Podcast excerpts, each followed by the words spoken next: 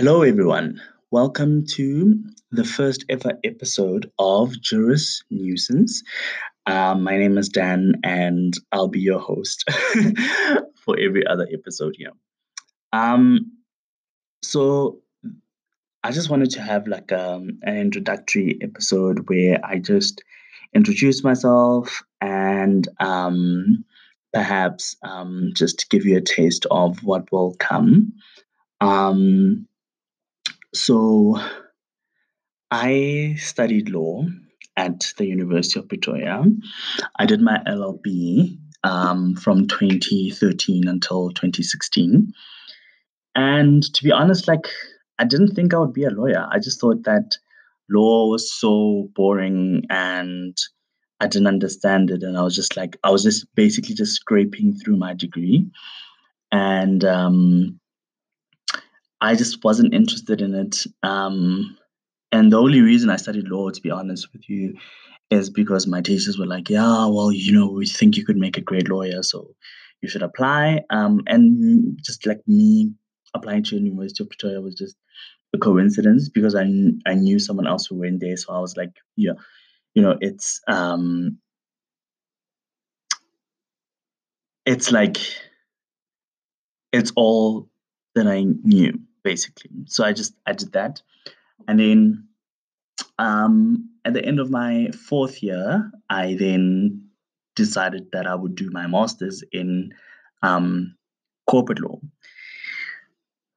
And in that master's year, that's when I actually like started getting interested in law um, because you know uh, undergraduate education is very like especially undergraduate law school um, it's very cram write your test and go. And the only reason i did my master's also is because i did not secure articles in time so i didn't have a job going into the next year. So i just decided hey i really enjoyed um, company law in third year. Why don't i just do a master's in company law and I wasn't yeah, I mean I wasn't um it wasn't anything like in me. I don't like have a passion for corporate law in any kind of way. I just thought like the company just as a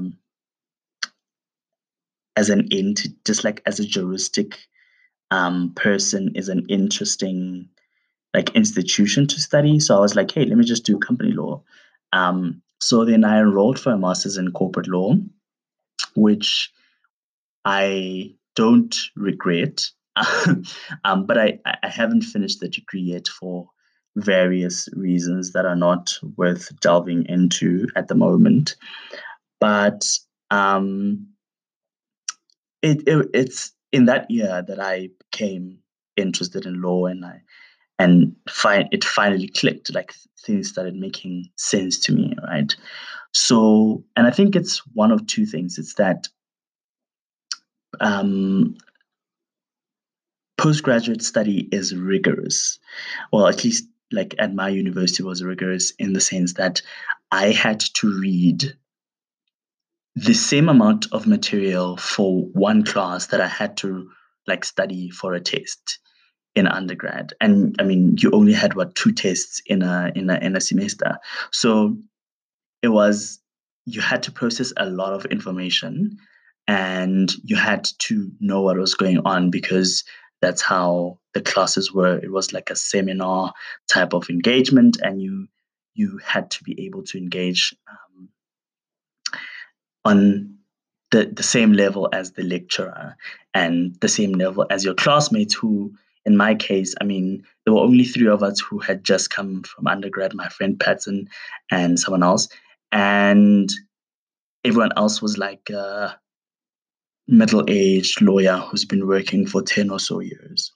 So it was demanding in that sense and but it was also very engaging and you you could actually like learn like learn sorry learn like legal method and that really changed things for me. And the following year, I which was 2018, I then went to clerk at the Constitutional Court. I was a law clerk for Justice Madlanga um, for a year, and that I mean that was like the best thing that's ever happened to me. I worked with some of the smartest lawyers in this country, and I got to see some of the smartest lawyers, some of the best advocates are you, and um, I also worked for an incredible, incredible judge. And that then just cemented my love and my interest in the law, but also specifically my interest in constitutional law. And yeah, now I am doing my articles, which is like the worst thing that could ever happen to any lawyer. Um, yeah, articles are like the ghetto, like for real, for real. But I'm doing articles at a corporate law firm, and I'm doing my second rotation now in banking and finance law, um, which is as interesting as it sounds. um, but yeah, so I I then so I just keep in touch with everything that's happening uh, I keep up to date with everything that's happening in in public law, in constitutional law, in legal theory, because those are the things that interest me intellectually. Um, and for a while, I've been trying to write something. Like I have a few ideas that I want to write about, but I just never get the chance to like test them out. And that is proving to be a little bit difficult because it's like um, I'm so busy. Like I get home at like nine, ten. I'm tired. I don't have time to read some more and to start writing. So I just thought, you know, in this lockdown period where I am still working, but the demands are so much lower and so much more different, it gives me like a bit of leeway um, to actually do the stuff that I want to do. So the purpose of this pod podcast is to allow me to test like a few ideas and to get feedback from people um, so that I can know like what works and what doesn't work. And hopefully by the end of it, I'll have produced something uh, worth putting out there. Because my thing is that like there's a disconnect between academia and the legal profession, the practice in legal profession, in the sense that no one takes academia seriously enough. Um, but it's also like sometimes academia can be out of step because they're not involved in the practical like um, side of things. But where you get someone who can bridge that divide or who is both interested in academic ideas and developing those and at the same time being you know um, involved in practice that for me is what the future of the legal profession looks like. So um yeah but also like that's what i think a serious lawyer is. All the lawyers I consider serious have done that, and I want to be a serious lawyer as well. But also, like, this has to work out for me. Like, I, I don't have any other talent. I don't, I don't have any other talent. I, am not very good at anything else. Um, not even like I'm not great at law. I just like know things like a little bit. Like I know, I know a lot about. I know a bit about a lot, and not a lot about one thing. So that's also not great. But like it has to work out for me. Like I have to be a good lawyer. I don't have a choice. Um, so yeah, that's the purpose of this podcast. And um, so today I want to talk about um, the regulations that were published um, the national disaster regulation or the state of disaster regulations that were published. But it's not like it's not something that you're gonna get a lot from me. I'm not, I won't be doing like current affairs or like in the news type of things. Um, I just want this to be like a an icebreaker um, before we really get into the weird and wonderful stuff that I actually do want to talk about. And I hope you guys will indulge me.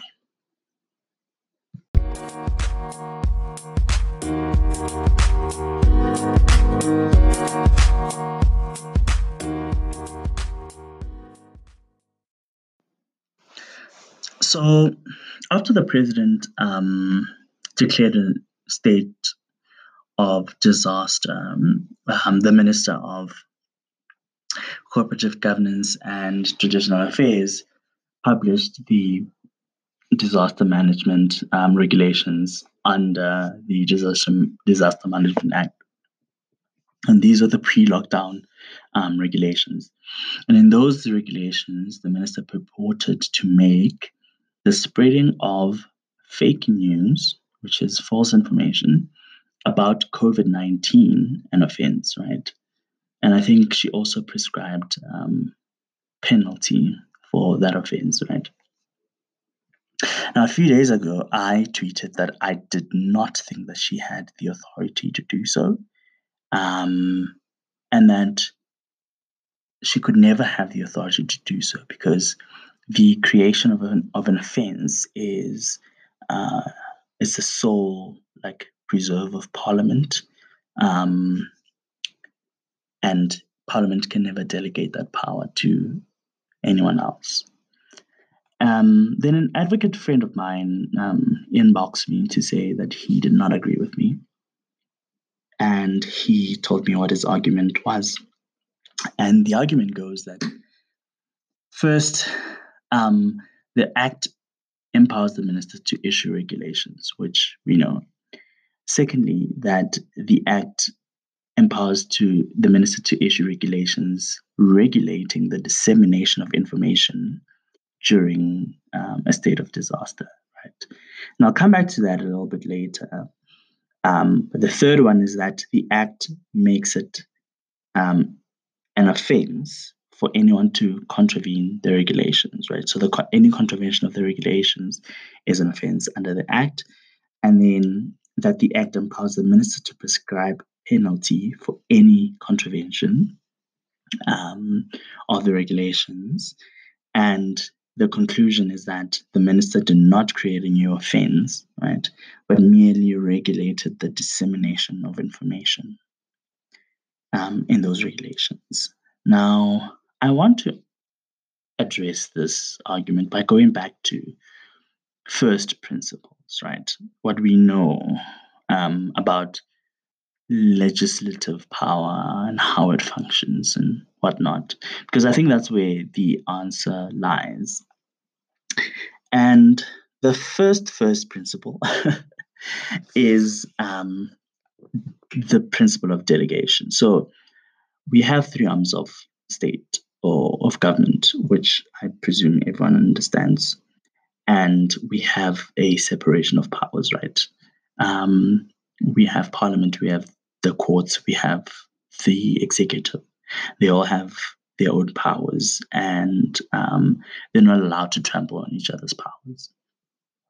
Um, and the reason for that is that you don't concentrate power in one arm of state so that none of the arms of state becomes more powerful than the other.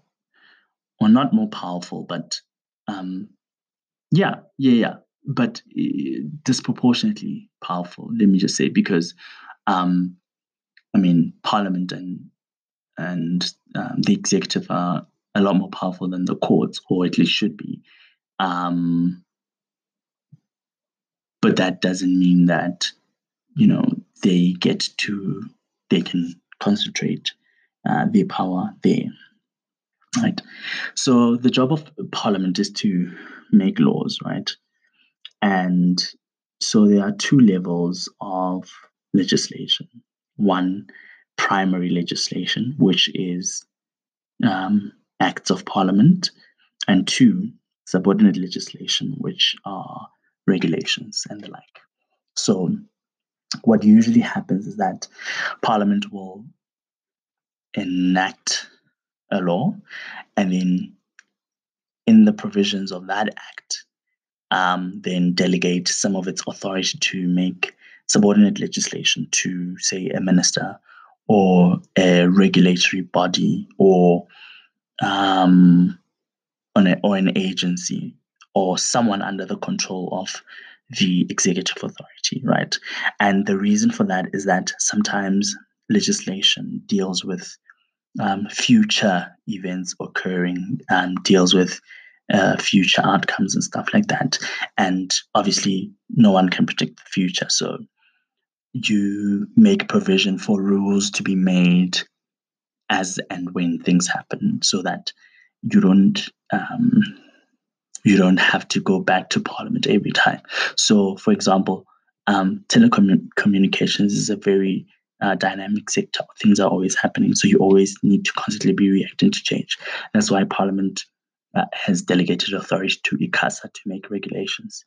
Um, the competition commission is another example which has um, uh, a lot of regulatory power. Um, also to make regulations. Um, think of the Minister of Labour who has to issue regulations now and then the Minister of Minerals and Energy, and the list goes on and on and on.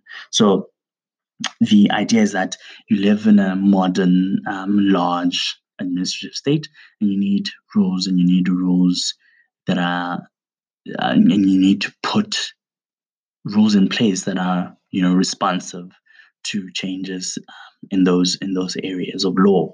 So you don't because it's so difficult to pass legislation and it takes so long.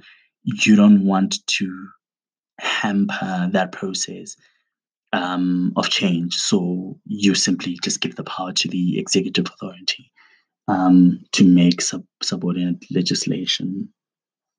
And the Constitutional Court has held that that is permissible, right? but that there are certain powers that cannot be delegated. So the power to enact a law, the power to amend a law, the power to repeal a law. Those three things are the sole preserve of Parliament, right? So Parliament cannot at any point say, um, Minister so and so or this um, regulatory agency shall, you know, be entitled to amend or repeal um, a statute or enact a statute because simply they simply don't have those powers, right? The executive does not have that power. That power is the sole preserve of power. And that's what's called plenary lawmaking power, right? So the act of enacting, the act of repealing, the act of amending, that's Parliament's power. Um, so now we understand what delegation is. So Parliament can delegate some of its power to an executive authority, right? So there's another aspect to this argument which I thought was interesting, and it's um, the criminal law, right? Because um, the creation of an offense is a matter of the criminal law, right? So in criminal law, there are two categories of crimes. There's the mala in se crimes and the mala in prohibita. Mala in se crimes are crimes or conduct that is evil in and of itself. So murder, um, rape, assault, theft. Those are mala in se. They are conduct that is um, unlawful and wrongful um, in itself. So you don't you don't even need a law prohibiting it, right? So mala in prohibita crimes are those crimes that are that are crimes by virtue of statute. So because Act whatever says you cannot do a certain thing, it is illegal for that reason, right? Um, so that's most crimes. So your traffic offenses, your corruption, your bribery, all of them are mala and prohibita crimes. And obviously, the spreading of fake news about um, COVID 19 is a mala and prohibita crime. Or if it were a crime, if it were a crime, it would be um, mala and prohibited would fall into this category, the second category of crimes. Now, in order to create an offense, um, you need a law and by a law, I mean an act of parliament that prohibits conduct and prescribes punishment for that conduct, right? So that speaks to those three principles um, that we know. um, there's fancy Latin for it, but I, I can't remember it. But that it's basically like there's no crime without a law, there's no crime without a punishment, and there's no there's no punishment without a law, right? And which means that you need a statute that says it's wrong to do this, and if you do this, this is your punishment, right? So it's clear that the creation of, a, of an offense is a legislative function, right? If you want to create a new crime, aside from all the common law, um, common law crimes that exist, you need an act of parliament to do so, right? So when the minister, and it's a plenary lawmaking power because the power to make, to enact legislation is, is, is parliament's power. So when the minister said um, the spreading of fake news about COVID 19 as an offense, how could she do that? Um, because the act itself does not criminalize the dissemination the, the dissemination of false information by anyone else but the government, right? So what the act says in 27.2 um, is that the minister may, after consultation with the relevant um, the relevant cabinet member, make regulations regulating the dissemination of information during uh, a national disaster. So my advocate friend reads that as saying that the minister is entitled to criminalize um, the dissemination of false information about uh, the disaster, whatever disaster it is, but in this case, COVID 19. I don't agree. I think that um, the only way the minister could have made um, co- uh, spreading of fake news about COVID 19 an offense is if the enabling statute, which is the Disaster Management Act, had criminalized the dissemination of any false information, which it does not, right?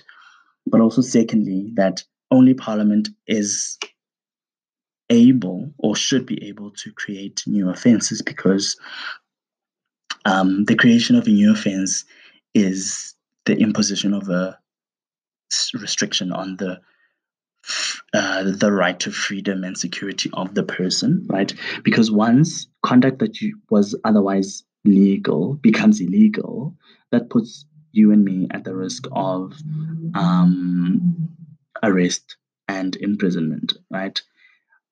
And that can only be done by law of general application, right? And that for me means that Parliament should be the only um, body that can do that, um, but also because it is the most democratic of the three arms of state. Um, you have somewhat broad representations. You will have people who will argue over the bill and its merits and you know hammer out the the finer details in order to arrive at a piece of legislation that is acceptable to a majority at least of the legislate the legislators there. And so I I don't think that it's permissible for the minister to to create an offense. Um, I think they were a little bit overzealous um, with that part of the regulations. And I mean, I may be completely wrong, like I may completely be off base, but that was my first instinct when I read it. I was like, there's no way the minister can create a new crime. Like this is a new crime, right? And the reason I say it's a new crime is because lying, like lying is not a crime. Like lying is not illegal. You can lie about anything you want. But there are specific offenses related to lying or that involve lying, right? So perjury is one example where if you lie under oath or you lie to a court, that's an offense. And um, you can get up to like 10 years, I think, in prison.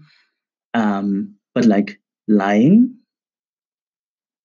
it makes you a terrible person morally and ethically, but like legally, you're fine, right? But the creation of a specific offense that involves lying um, seems to me to be uh, a legislative function that